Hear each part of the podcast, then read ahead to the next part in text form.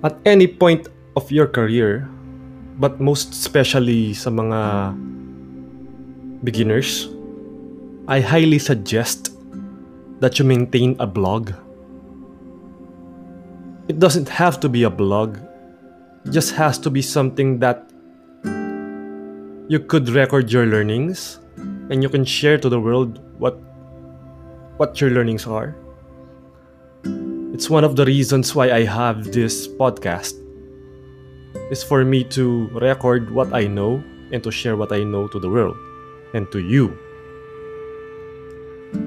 And if you're a beginner, it helps accelerate the learning process. Kasi mas mas nagiging mas, mas tumatatak sa sa isipan mo ang isang bagay pagka dinidiscuss mo siya in your own way. At kapag may mga nagbabasa or nanonood nung or nakikinig for the instance of the podcast, they could share with you their own insights na hindi ganyan or tama yan. Again, to accelerate your learning.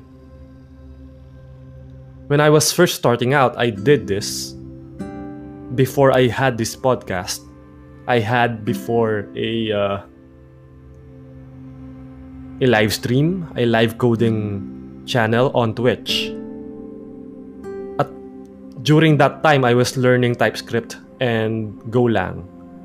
At may mga nanonood doon sa stream ko and they were providing insights of what I'm doing wrong or what I'm doing correctly. And uh, dahil doon, mas lalong bumilis yung yung learning ko. And it also helped me practice my English. Have more confidence to speak English. So yeah, aside from that, having a record of your uh, learnings, pambabalikan mo sila ah, nahi- nahirapan ka today, tapos na-tackle mo na pala siya dati, na-encounter mo na siya, mababalikan mo. It's parang notes mo na rin. So yeah, I suggest everyone to build something, a blog, a podcast, a Twitch channel, a YouTube a, a YouTube channel. Just create something that records your learning.